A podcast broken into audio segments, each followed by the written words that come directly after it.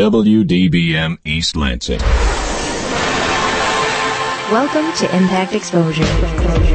Exposure is 88.9 The Impact's one hour forum discussing relevant issues affecting the MSU community. And now, tonight's Exposure. This is Impact Exposure. Uh, my name is Wes. It's good to have you with us. I got a full show lined up for you tonight. Uh, a little while, we'll be speaking with uh, uh Peter from Scene Metrospace to talk about an upcoming exhibit that they're running, or will be running rather. Uh, and then we'll be speaking with some folks about the National Red Cross Month, followed by the AMA Run for Access to Care for Everyone, a bit of a 5K run to help benefit Sparrow Hospital, and then finally wrapping it up with some folks here from the Homecoming Court. In fact, the Homecoming Court itself. We'll be talking about the applications that they that they're accepting right now to be on next year's homecoming court. But uh, before we get to any of that, we're sitting down with uh, Stefan and uh, Melissa here from uh, Community Defense Against Poverty. Thanks so much for coming by, guys. Thank you. So now go ahead and give uh, the folks an idea about what Community Defense Against Poverty is. Well, we're a new organization that's come together in regards to the housing crisis that's been hitting Michigan along with the country as a whole. Mm-hmm. Um, we're out to um, fight against the foreclosures and the evictions that have been happening in Lansing and Michigan beyond. Um, and we really think there's like a very um, a very important response for this crisis crisis that's hitting us, and we see our efforts also in connection to the war in Iraq, hmm. and so we've been working with other Michigan organizations, uh, specifically MCOWI, to get the message across that foreclosures are at a crisis level and that we demand uh, an action and a response from Michigan legislatures. Specifically, we're calling for a moratorium for foreclosures and this is something that has been done in the past. Um, here in Michigan or, or in, elsewhere? In the 30s during the Depression. Oh, I see. And uh, we're, we're asking Governor Granholm to do this. And because of the historical precedent, we really see this as um, having a good chance, and we're putting a good amount of effort to make that happen. Now, is there a benefit uh, economically to that, or, or is it something that just needs to be done for just kind of a just reaching out to people? What's the what's the reason behind that? The well, call for that? Yeah, there's a lot of reasons. I mean, people are getting kicked out of their homes in the winter, and right, right. That's, that's not acceptable. It's the worst time, yeah. for any reason or for all of them. Um, so we want to have at least you know an indefinite moratorium so people will at least be able to stay in their homes in the in the cold months. Mm-hmm. But it's also about the broader issues about you know why people are getting kicked, kicked out of their homes, and um, that's kind of what we're about too.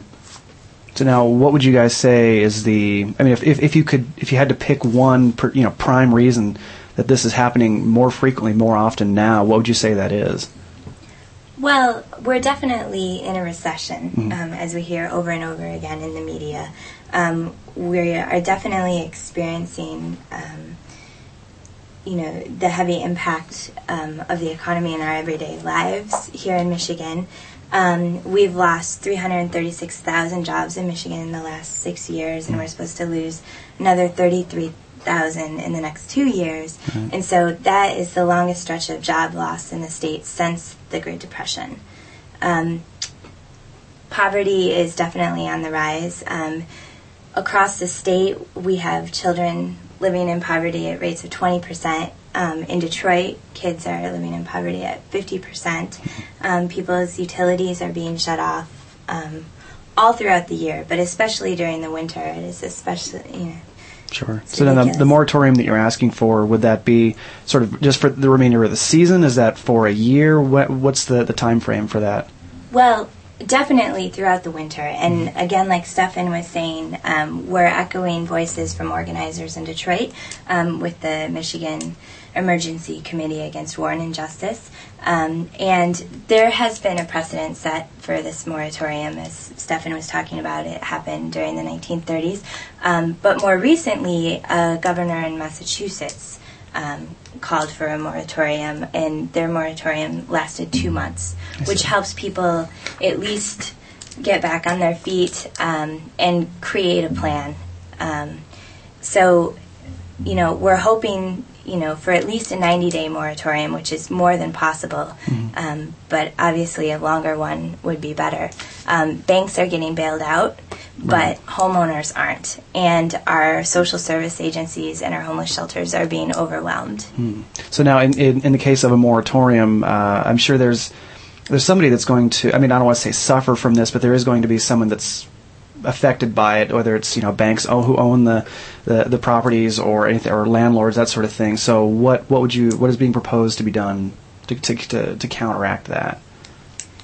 Well, there's a whole lot of discussion about that. Um, it's not an easy issue, I'm sure. No, no, it's rather complex. Um, but the thing is, um, we are hearing over and over again in the media um, our economists and our legislators talking about the impact on the banks, mm-hmm. but we're not hearing what kind of impact this has on local economies and on families and communities. And so those are the issues we're trying to raise by calling for this moratorium. Um, again, it's not debt forgiveness. It's right. not saying, you know, okay, cool, you don't have to pay anything back. It's just saying we're not going to kick people out into the street in the winter. In the winter, yeah.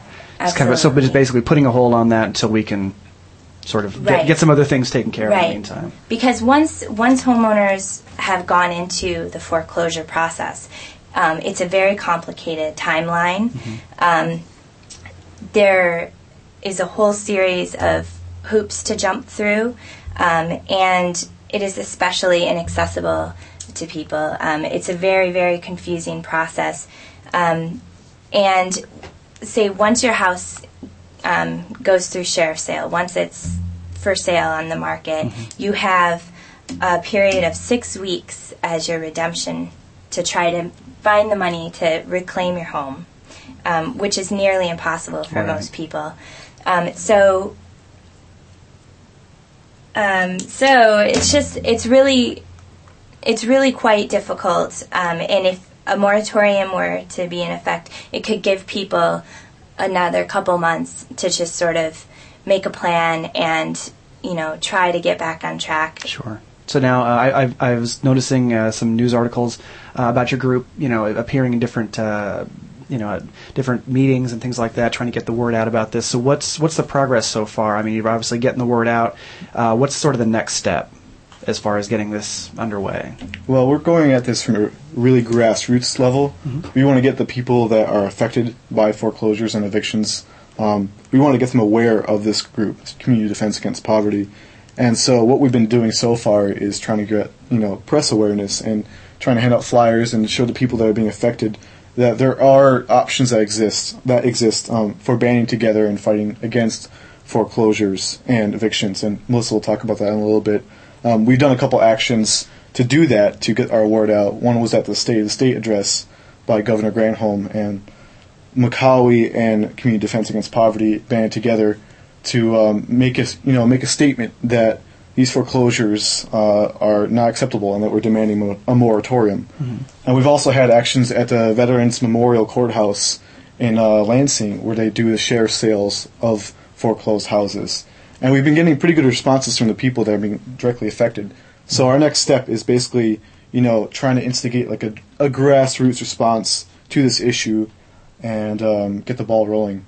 And has there been anything proposed in any kind of city councils or, or state legislature or anything like that? Are you talking with specific lawmakers? What's the sort of the, the political end of it? Well, not yet. I mean, we're going we're going at this from a statewide level. I see. And so we're working with organizations from Detroit, as we mentioned, mm-hmm. um, and elsewhere. And we feel that the best and really the only reasonable solution on the short term scale is getting a statewide moratorium. Right. And so that's why we're going after Granholm to do this. I see. Mm-hmm and of course, being in the capital is a pretty good place to start. Uh, so now, if, if folks are interested in, in, getting involved with your with your group, whether they've been affected by it directly or they know someone who has, or or there's just something that, that sort of hits them being a Michigan resident, how would they how would they go about getting involved with uh, Community Defense Against Poverty? Well, um, a great way to get involved is um, to check out our blog. Um, you could give us a call or send us an email. Mm-hmm. So we have a phone number. Our phone number is 517-980-6213. And our email is communitydefense at gmail.com. And we're having a community meeting this Saturday, March 22nd at 1 p.m. It will be a potluck. Um, it will be at the North Star Center, which is on the east side of Lansing, right off of Michigan Avenue. The address is 106 Lathrop Street. Um, so that would be a great way to get in touch with us. Mm-hmm. And that's, I mean, uh, whether somebody has been affected already, they're maybe in the middle of it. They, you know, it's a it's a potential outcome for them. That's, yeah. I'm sure that's, you know, those are folks that you want to sp- speak with. Absolutely, and several members of our organization have um, experienced the foreclosure process. um, and and or are homeowners now that are worried about paying their mortgages. Um, others of us are just community members that are really concerned with these issues because we see it affecting our families or our neighbors. Sure, sure. And you mentioned, of course, the blog, uh, the address for that, communitydefense.wordpress.com. Is that right? Yes. Okay, yeah, there's a lot of great information on there. I was skimming that earlier. I mean, of course, it's got all your recent news highlights on there as well. So, you know, I mean, that's it looks to me like you guys are really getting the word out there as well. And uh, one other thing I wanted to mention too, of course, you've got a, another uh, uh, event that you're connected with. Uh, do you want to mention that real quick? Yeah, part of our work as Community Defense Against Poverty is relating to the broader issues that are affecting the nation, and that's the war in Iraq. Uh, mm-hmm. From Michigan, the people of Michigan have given $12 billion for the war in Iraq, and we, we think this is a complete travesty considering all the suffering and all the evictions that are happening at this time. So we're also sponsoring, along with other groups from MSU and Lansing and East Lansing, an anti-war protest on March 20th at 3 p.m. at the Rock, 3 o'clock at the Rock. And uh, we're we're using this as another way to kind of build momentum and build energy around this issue, uh, so we can organize around it further. Just maybe mm, uh, directing funds more toward the people here facing yeah. the problems that, they're, that that we're facing in the state of Michigan. Yeah, I mean, you think about all the money, twelve million dollars. You can do a lot with that.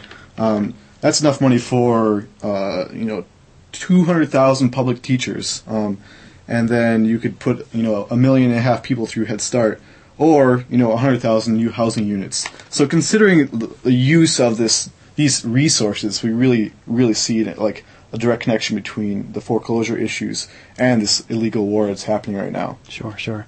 Well, we're just about out of time, but uh, just to recap, uh, of course, you've got your meeting uh, this Saturday, uh, 1 p.m. Uh, it's a potluck over at the North Star Center at 106 Lathrop Street. Uh, just on, it's on the end of Michigan Ave.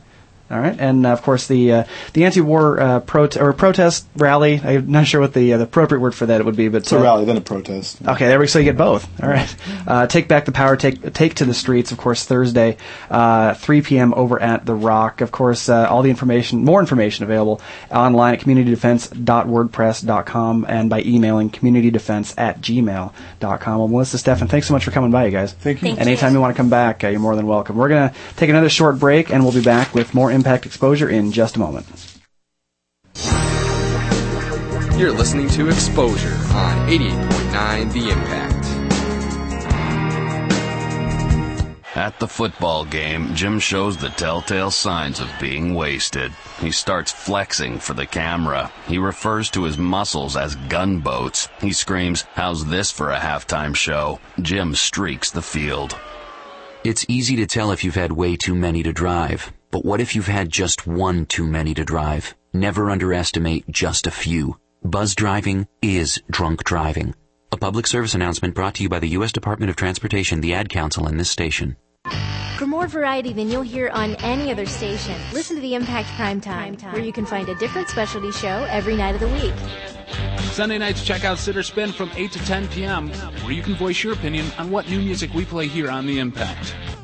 Only on Impact Prime Time. You're listening to Exposure on 88.9 The Impact. Phone lines are open at 432 3893. And now, back to Exposure. All right, we are back with uh, more impact exposure. We were just speaking with Stefan and Melissa, who are here from Community Defense Against Poverty. Of course, more info on what they're up to can be found at their uh, their blog, basically at uh, communitydefense.wordpress.com. Uh, moving right along, we're sitting down with uh, Tyler and Amber here from uh, uh, the Red Cross. Thanks so much for coming by, you guys. Thank you. So now you uh, all month it's it's March all month uh, it's National Red Cross Month. Is that right? Yes, it is. So what what are, what are you guys up to that, to, to celebrate National Red Cross Month? Well, uh, part of what we're doing to celebrate uh, American Red Cross Month is um, I go out and I do community disaster education classes. Um, I go out to local agencies, schools, churches, um, really whoever asks, and um, talk about disaster preparedness, how best to prepare your family, business, and yourself for um, a disaster. And now, of course, oh, go ahead. Sorry. Oh, go ahead. Oh, I was gonna say, uh, you know, of course, being in Michigan, there's we we have national disasters that maybe other folks don't. You know, tornadoes, things like that. I mean, Right. is that do you do you kind of gear it towards certain certain possibilities? Yeah, we gear it towards um, what could happen in this area. Really, the most common disaster is a fire, Hmm. um, a house or apartment fire. So we really t- focus a lot on that, and um, we focus on tornadoes and flooding, um, and you know winter storms, which are common to the area. Sure. Now, is there something you've been focusing on more than others? I mean, you mentioned fires happen more often. Is that something more frequently that you you, you tell people about, or do you just cover it all? Um, it tends to be. We tend to get a lot of questions on fires because usually people have someone in their their family or community that has been affected by a fire. Mm. So we we tend to get um, a lot of requests for. Uh, community disaster education that focuses on fire prevention and safety. Gotcha. Now, Tyler, of course, I just cut you off a minute ago. No, you, that's okay. You had something else to add. No, I just want to say on the chapter aspect of it that we're um, really pushing on the Red Cross Lives. It's a um, an hour session that we hold at our chapter that allows uh, community members throughout Ingham County and throughout our surrounding county areas to come in, and we kind of give them a tour and tell them really what the Red Cross is about. Because a lot of times we just think that the Red Cross, you know, responds to fires and disasters and things like that. Blood drives and that sort of thing. Lots yeah. of things that the Red Cross provides to the community. Excellent. Yeah, and of course, uh, you mentioned the, the, emergency preparedness. What what other kind of things might people not know that the Red Cross uh, gets involved with? Well, one of the newer things that I've been involved with is emergency food and shelter, and this is a program that's unique to our county and to the Red Cross here. Is that we allow people who um, who have some type of abandonment of their home, where they've been kicked out of their home because their house isn't to standard, or they're having some type of financial difficulty and they can't afford to stay, so now they're being kicked out, and we, they can come in and we provide emergency food and shelter. I see. So um, there's also different types of programs that the Red Cross has, like such as the disaster emergency teams and um, the American, um, where we're providing support to families here uh, stateside and um, soldiers abroad. So that's one of the biggest things that we do too. I see. And of course, we, do, we are just speaking to some folks here about uh, uh, the evictions and foreclosures in their homes right. and things like that. Is that something you are, are, are more and more connected with as time's gone on? Yeah, unfortunately, you know, yeah. it's one of those things that, um, due to the times and you know financial situations, is a big, big thing that the Red Cross is participating sure. in. So now, when you say emergency uh, food and shelter, is I mean, what's what's the time frame for folks if they do if they are facing that? Right. It's not a permanent fix. It's kind of one of those quick fix, kind of put a band-aid on and help you get to that next step. But there's a lot of resources. It's kind of like the Red Cross is a middleman for a lot of things. Um, you know, in your time of need, the Red Cross is always there and tries to get you back on your feet. So it isn't a permanent fix. It's a, a temporary shelter, temporary um, food. Um, about two days is usually what we give out. I see. And then do you uh, are you are you networked with other groups to try and get them Absolutely. to that next step? Absolutely. What what kind of folks do you work with typically? Um, all the shelters here in our area, we have lots of resources that we give out for free, such as legal aid if they've been wrongfully evicted, and we've seen Mm-hmm. a lot more of that lately.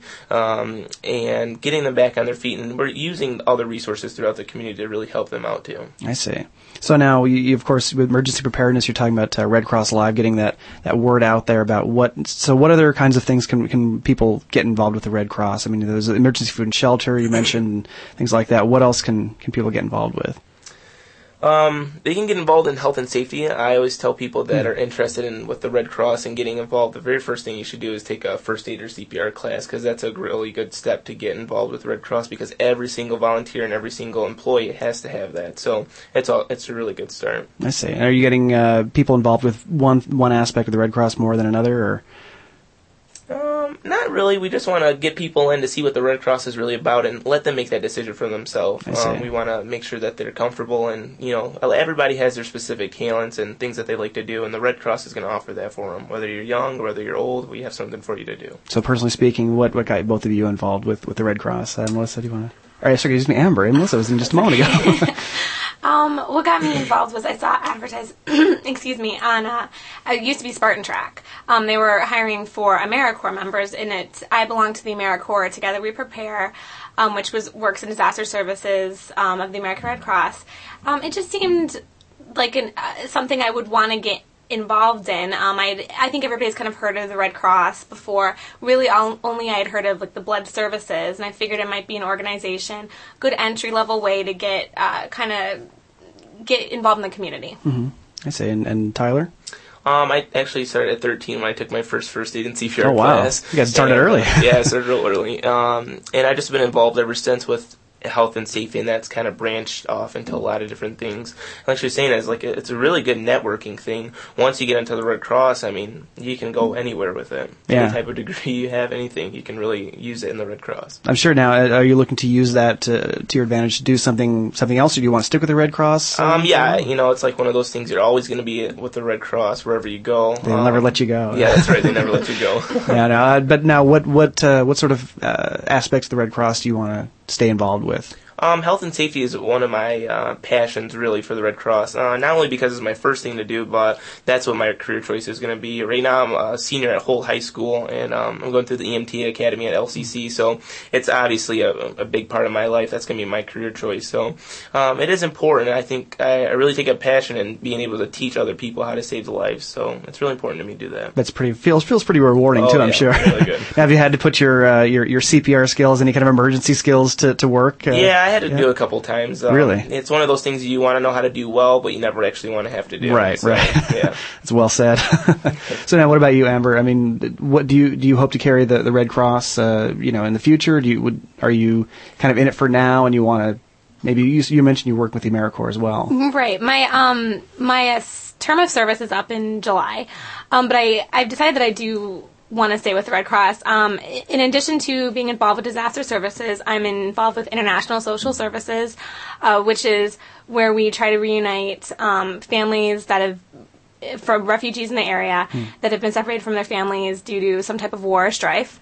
Um, we still do Holocaust and World War II tracing. Uh, recently, about a year ago, my boss um, reunited uh, a woman that had been in a concentration camp with one of her good friends. Oh wow! Um, and that is like he was talking about health and safety is his passion. International social services, I absolutely love. Um, it's a great, great aspect of the Red Cross, and I hope to keep being involved with that. Excellent. Uh, now, uh, if, if folks want to get involved with the Red Cross, we're kind of running short here on Mhm. time. But uh, what would you recommend to them if they wanted to either you know start to, uh, for for education or just for any other reasons? give us a call or come down to the chapter, see what we have, talk to one of us. We'll be more than happy to show you what we have. And, you know, I've been with the Red Cross for about four years now, and I really didn't have too much of an idea about the International Social Services. So it's really a great organization and a lot of stuff that you can do. Got a got a long reach to the Absolutely. International Red Cross, of Mhm. course. But uh, now the number I have is area code 517-484-7461. Does that sound right? Yep, that's right. Excellent. Mhm. Okay, and of course there's also midmichiganredcross.org. Lots of great information there as well. So uh, anything else we've uh, left out you might want to touch on before we go? No, it sounds like we've pretty much covered it. All right. Well, again, uh, thanks so much, you guys, for coming by. We're going to take a short break, and we'll be back with more impact exposure in just a minute. You're listening to Exposure on 88.9 The Impact. Smoking helpline. Yes, I need to start smoking right away. Excuse me? I need to start smoking. Well, actually, it's the Stop Smoking helpline. The people in the apartment next to mine smoke three packs a day, and it drives me crazy. So I'm thinking four packs will do it. I think you want mysmokefreeapartment.org. It gives you the information you need to work toward a smoke-free apartment building. A smoke-free building without all that smoking. Uh, yeah, that's right. Make your apartment smoke free without making a stink. MySmokeFreeApartment.org. When you get up in the morning and turn on the radio, you don't want to hear those other guys talking on your way to work, do you? You don't want to hear talking. You want to hear music. So here at The Impact, we are making you a promise. We're calling it the More Music Mornings 89 Second Pledge. We, The Impact, pledge that every weekday morning from 8 to 10 a.m., we will shut up and play music. We pledge that we won't talk for more than 89 seconds at a time, meaning more music all morning long. We pledge that every caller who requests a song between 8 and 10 a.m. Monday through Friday will be entered to win a Great Impact prize. And we pledge that in return for your listening to us, we will listen to you and play more music that you want to hear. So tune into The Impact for more music mornings. Let us know what to play, and maybe you could win some cool stuff. Only here on 88.9 The Impact.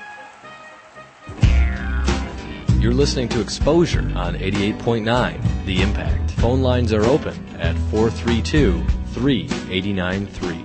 And now, back to Exposure. Right, we are back with more exposure. We were just speaking with uh, Tyler and Amber, who are here from the uh, Red Cross to talk about American Red Cross Month, and of course, more information on that and the Red Cross itself available at midmichiganredcross.org or by calling 517-484-7461. Uh, moving along, we're sitting down with uh, Peter from uh, Scene Metrospace again, sort of friend of the show, I guess we can call you now. yeah. Uh, so now you've got uh, you've got a, an exhibit going on right now. Is that right? Um, yeah, featuring uh, an exhibit called Transparent through April 20th.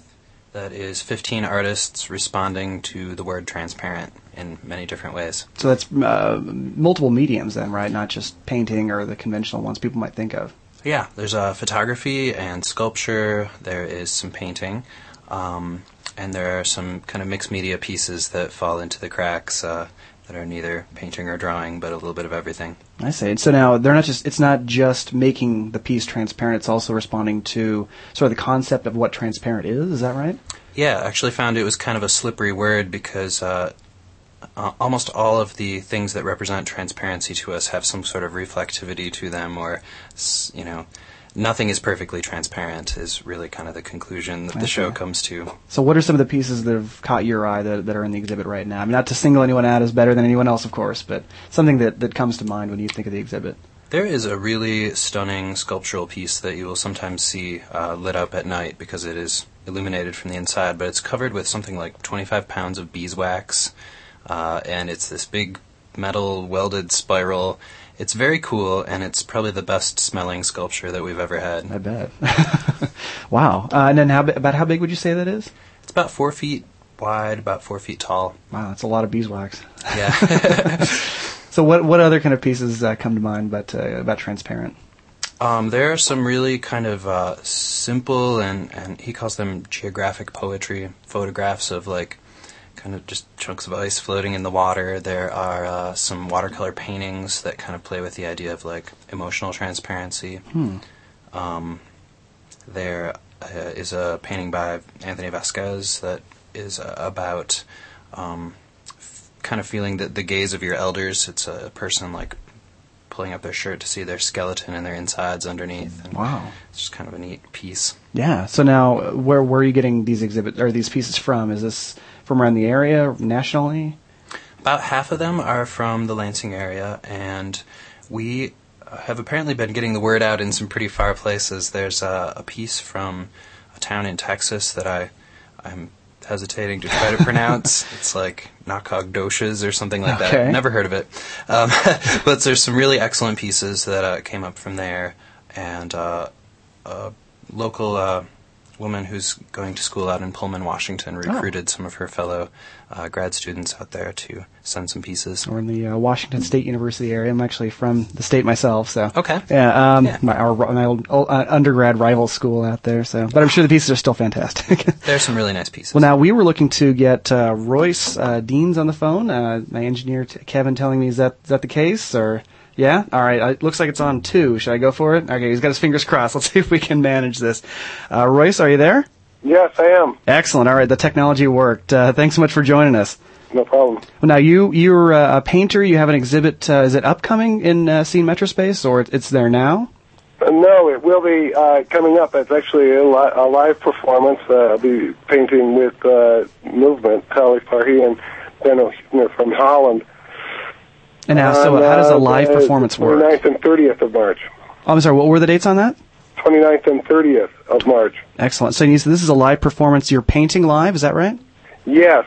Now, how does how does that work? I mean, I have, I have to imagine that a, uh, a painted piece takes a long time to do. It's more than just an evening. Uh, how how does it all work? Uh, well, it's it's a it's live painting, and it's it's done to music, and it's uh, the painting is projected in a, on a large screen, uh, and and while while dancing is taking place in front of the projector with shadow play uh, as the painting is being developed, uh, while musicians are uh, you know impro- improvising. I see. Now, is there uh, a theme to it already, or is it more improvisational? Completely improvisational. So now, where do you get that that idea from? Is it from the audience, or just wh- where does that come from? Oh, it it, it comes internally uh, from from uh, the members uh, that are participating at the moment. Oh, I see. So whatever is going on on, on the stage is what inspires you. Absolutely, and that, that's it. This is actually the second act of our performance.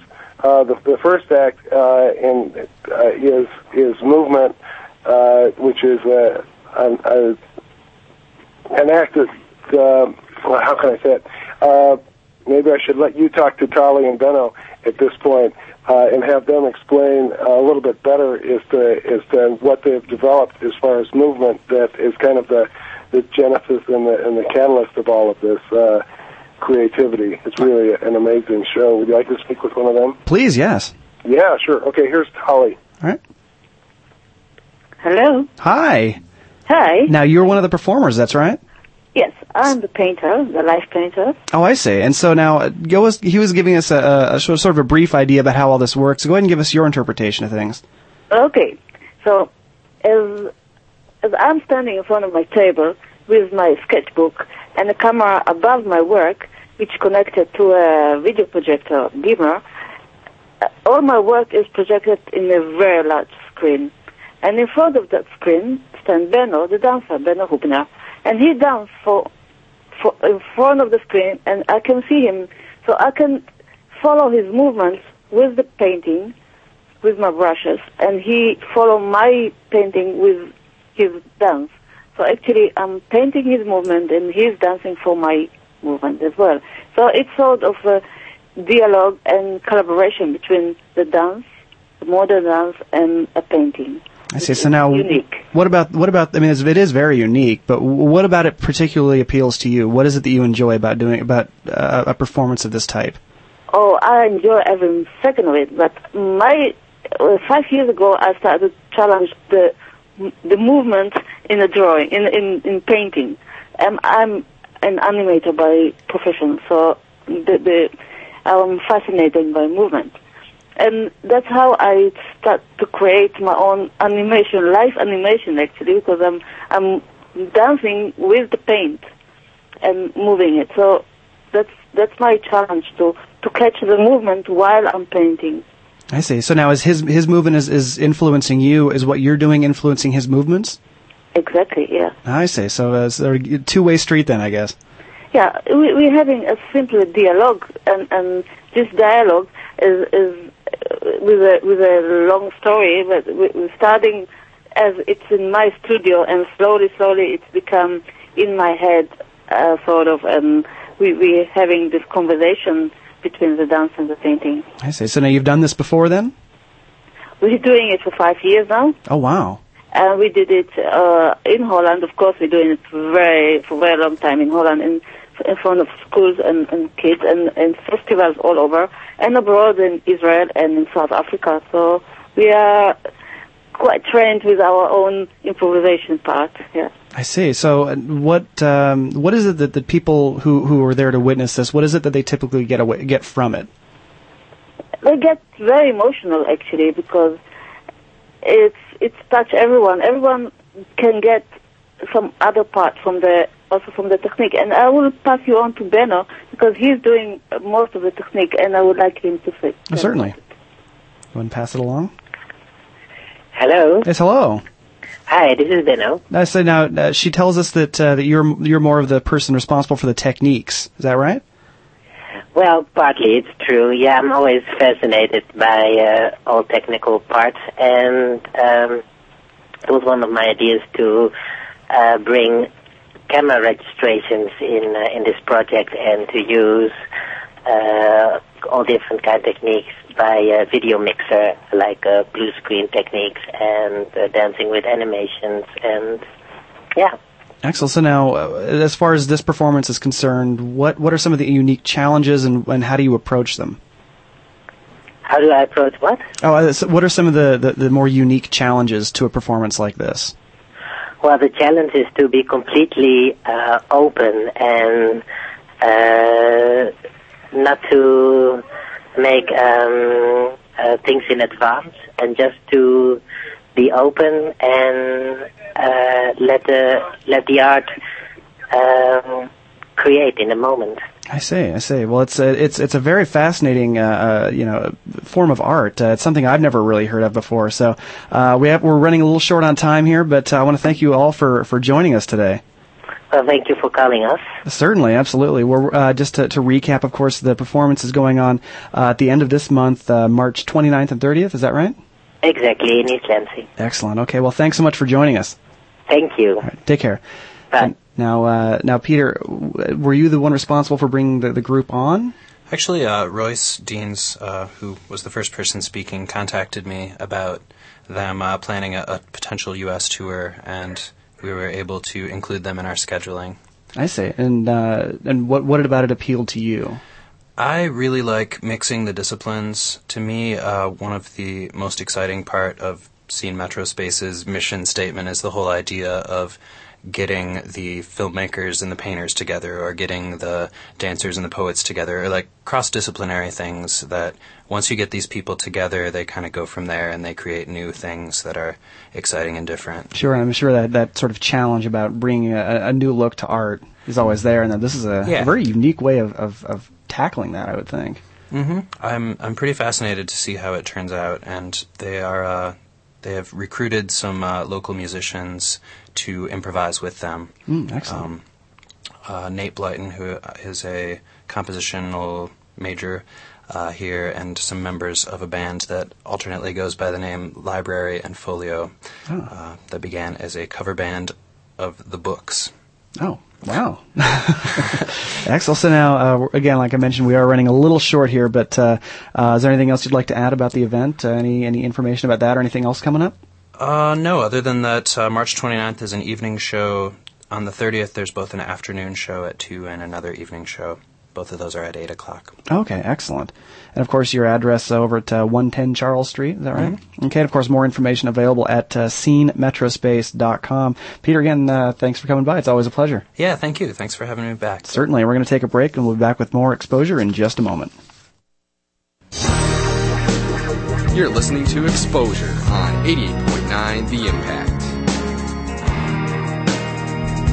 For some high school students, school can be a dangerous place. A lot of gamers look at you as a gang member too. For some, just being in school can be a struggle. I wouldn't go to school. I didn't care about what my mom said. My mom would tell me like, what are you doing for yourself? You're not doing nothing. But despite all the obstacles, inside every high school student is a graduate. People look down on you if you don't have a diploma. I want to graduate because they say I won't. Go to boostup.org and find out how you can help a friend, a son, a daughter finish high school. Boostup.org. Brought to you by the U.S. Army and the Ad Council. For more variety than you'll hear on any other station, listen to the Impact Prime Time, where you can find a different specialty show every night of the week. Tuesday nights from 8 until midnight, The Impact's Progressive Torch and Twang brings you the best in alternative country and grassroots music. Only on Impact Prime Time. You're listening to Exposure on 88.9 The Impact. Phone lines are open at 432 3893. And now, back to Exposure. All right, we're back with more exposure. We were just sitting down with uh, Peter, and of course, all the folks that are being that'll, that will be at uh, Scene Metrospace later on uh, t- this month with their uh, sort of interpretive painting performance. Uh, if you caught that interview, I'm sure you can understand how it's hard to qualify that. But of course, more information available on that and all of Scene Metrospace is available at scenemetrospace.com. Uh, moving right along, we're sitting down with uh, a whole host of folks here to talk about the homecoming court. Thanks everybody for for coming by. Thanks for having- Thanks for having us. Certainly. Now, you guys are in the middle of, uh, taking applications for the next homecoming court. Is that right?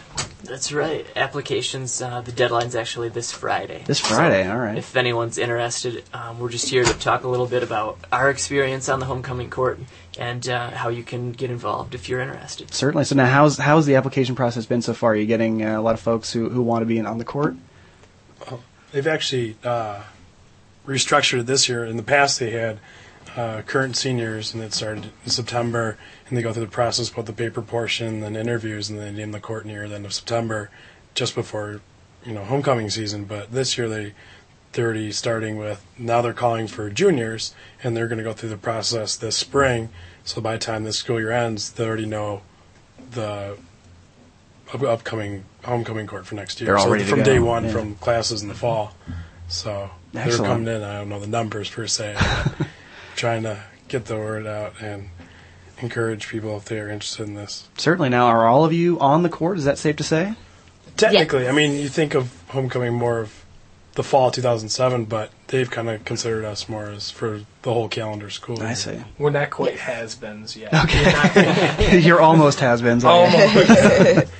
so, what? But just go, go ahead and give us an idea. Maybe we'll go. We'll go around. I'll start with you, Mark. Just kind of give us an idea about what your experience on the homecoming court has been and, and what you've gotten out of it. Well, um, I mean, the one thing that I really appreciated about being on homecoming court was being able to interact with uh, a lot of different Spartans um, on, on a lot of different levels. Um, you know, we spend a lot of he- time here, four years, sometimes more, um, seldom less, um, hopefully not less, but uh, you spend a lot of time here and you, you get to meet and interact with people, but there's, it's just, it's so broad. This institution's so broad and so huge that there's just so many great people out there that are just as passionate and enthusiastic about Michigan State University and everything we offer here. And that's why I look forward, uh, or that's what I looked forward to, and that's what I really appreciated most about it. I mean, it was a great time uh, overall.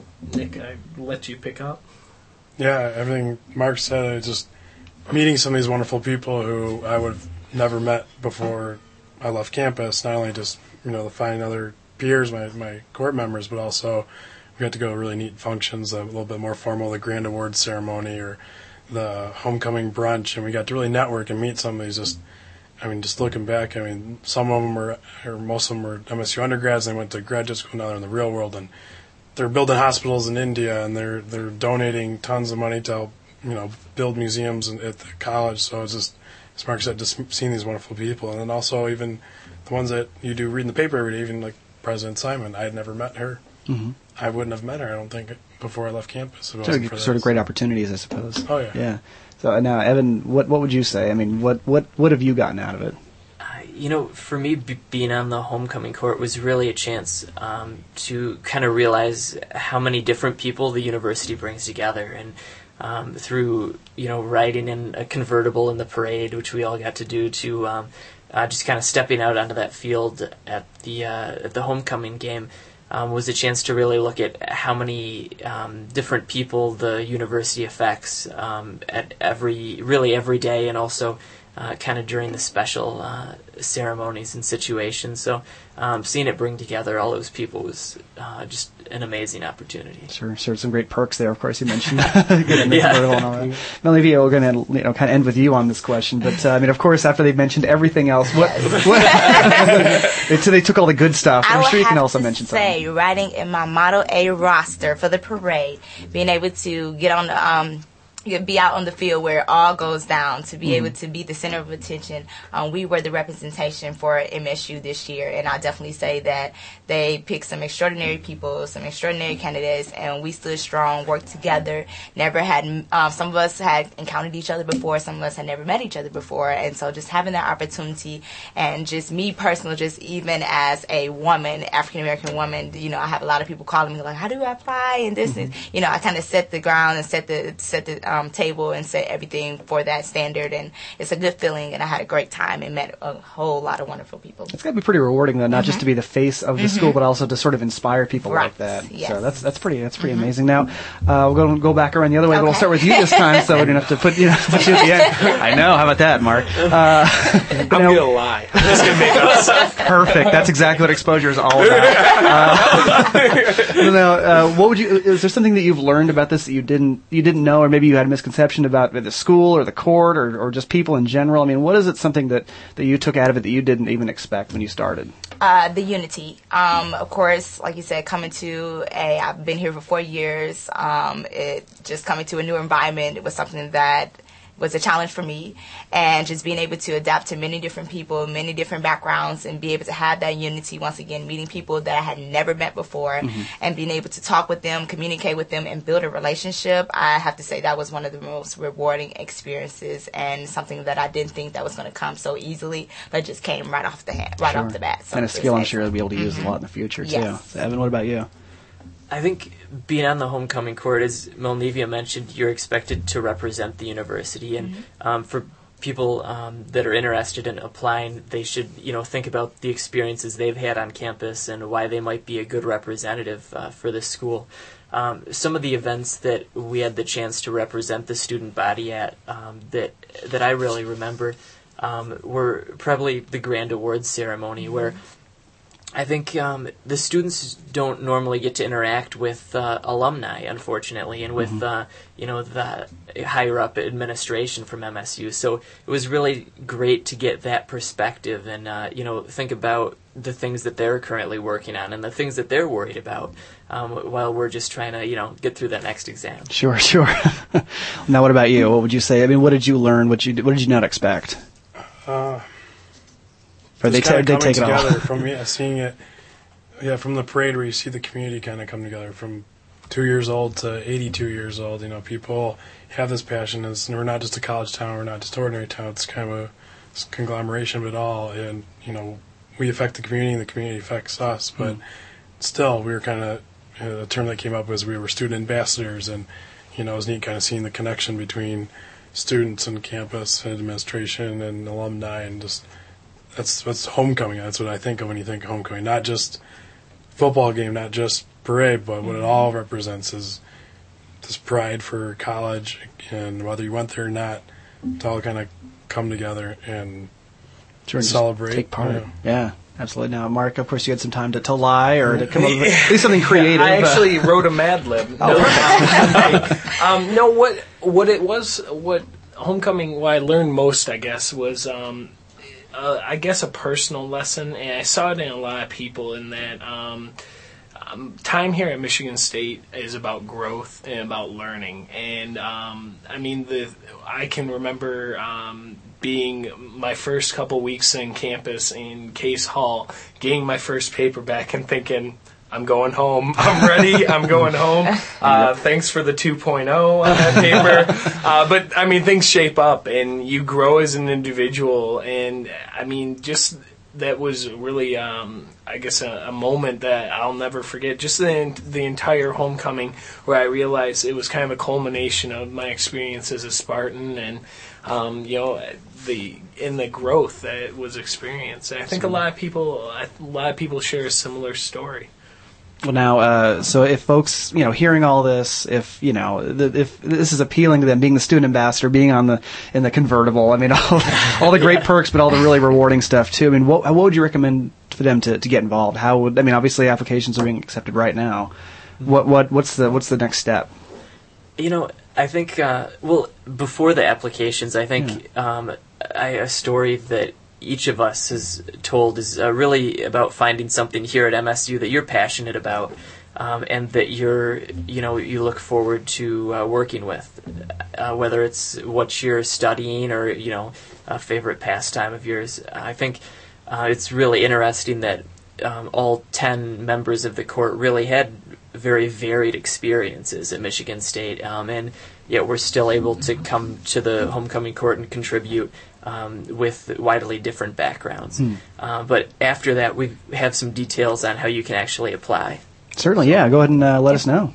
Um, you can on the web, of course. You know, it's our main avenue of doing things these days. Certainly. Uh, www.msualum.com, and there's a link right on the page that reiterates some of the things that we've said, photos from the past, obviously the applications, and uh, means it's not a huge commitment to, to, to apply. I mean, it's not a huge endeavor. So if you people who are just giving it a consideration that it's feasible to complete the packet.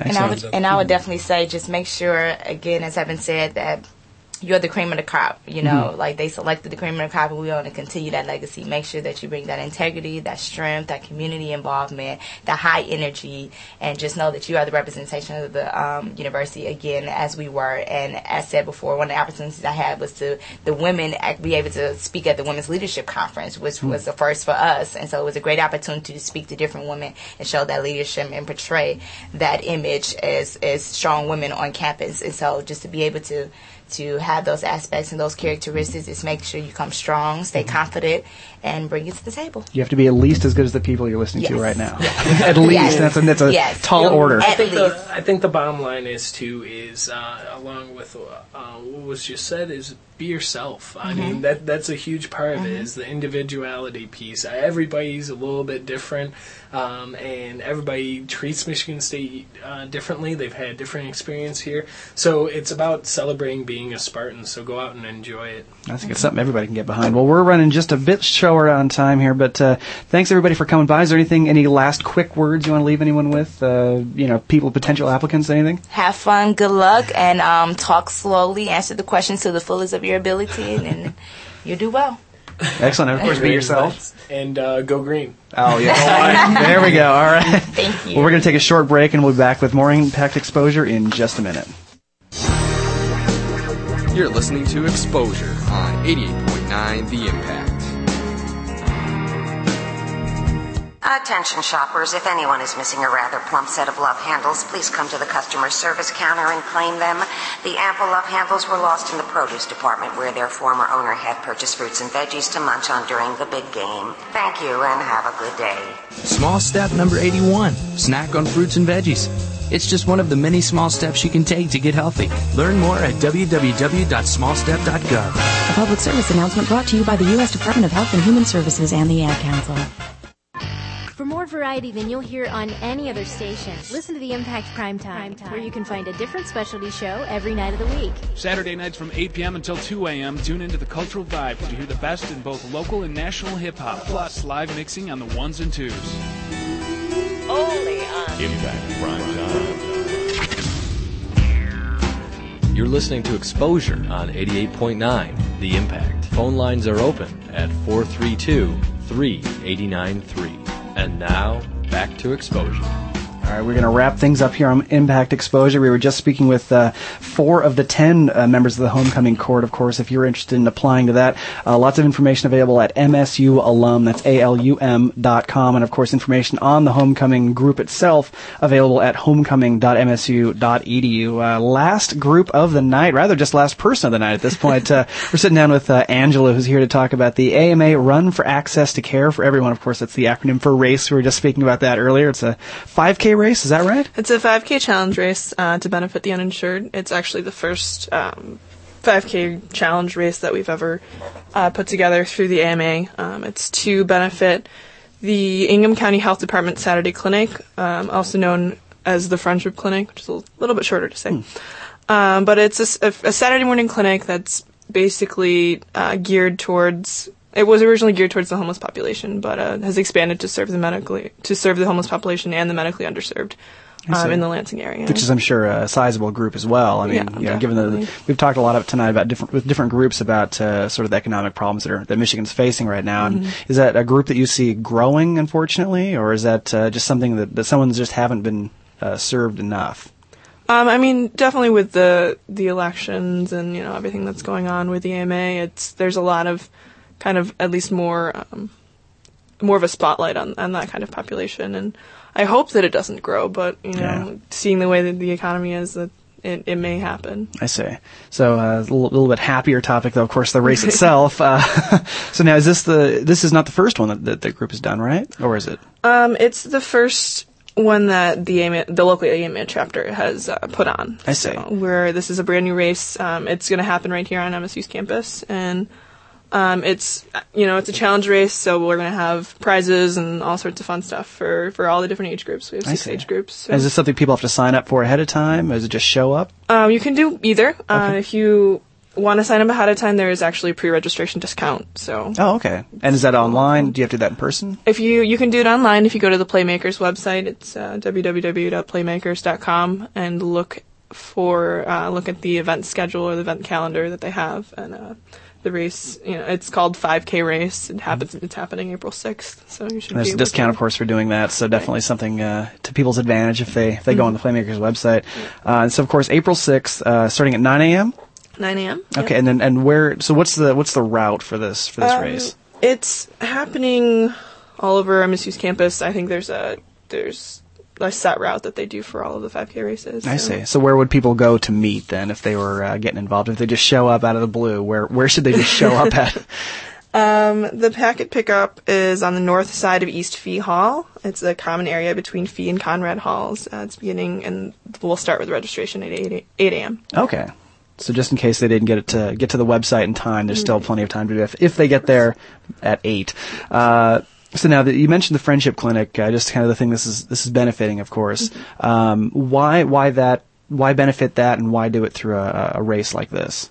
Well, um, the acronym kind of, you know, puts it all together, the Run for Access to Care for Everyone. And it's in, it's in definitely in line with the AMA's, um, goals to get care for everyone or access to, have access to care and for medical care for everyone. So, um, the, lo- the Friendship Clinic is actually, the Saturday morning clinic is twice a month. Um, it's run by volunteer physicians from the local area, as well as medical students of both the osteopathic school and the the College of Human Medicine. So. Okay, and that takes place at Sparrow, or where is that at? Um, it happens right near. It's actually kind of across the street from Sparrows Hospital. Oh, okay. It's- And so that's something that's open to just basically everybody at this point, I suppose, right?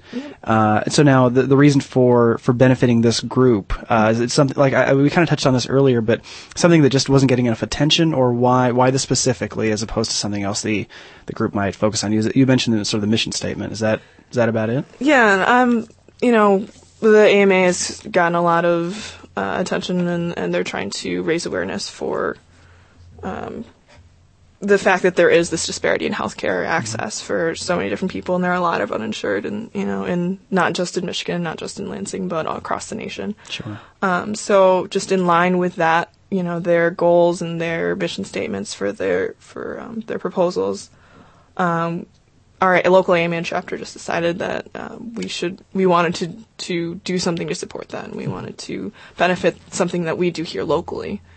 And that took uh, took the form of a of a 5K challenge run. Uh, why why that why that kind of uh, fundraiser?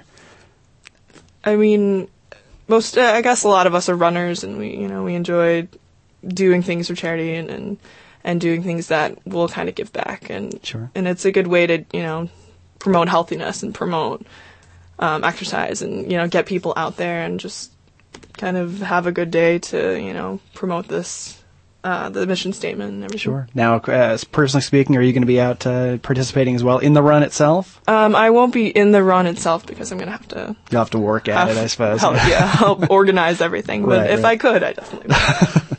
Now, uh, have you gotten uh, any any sort of um, uh, has, have folks been speaking with you about it beforehand? Like, you know, that they're they're dedicated runners, or is it more just you know they're out to support the charity? I mean, what's the sort of balance you've been hearing from from folks? Um, I mean, we're looking for all anyone that's interested. You know, most some people are some runners are pretty hardcore and they'll go you know Right. all over the place to find some something to run. The perfect shoes and the you know, exactly. uh, but it's, strategically placed band aids, I guess. it's more aerodynamic. right, right. Um, it, it's you know it's a 5K. It's not a marathon. It's it's a great way to just you know on a Sunday morning just to go out and get some exercise if anything and support a really good cause.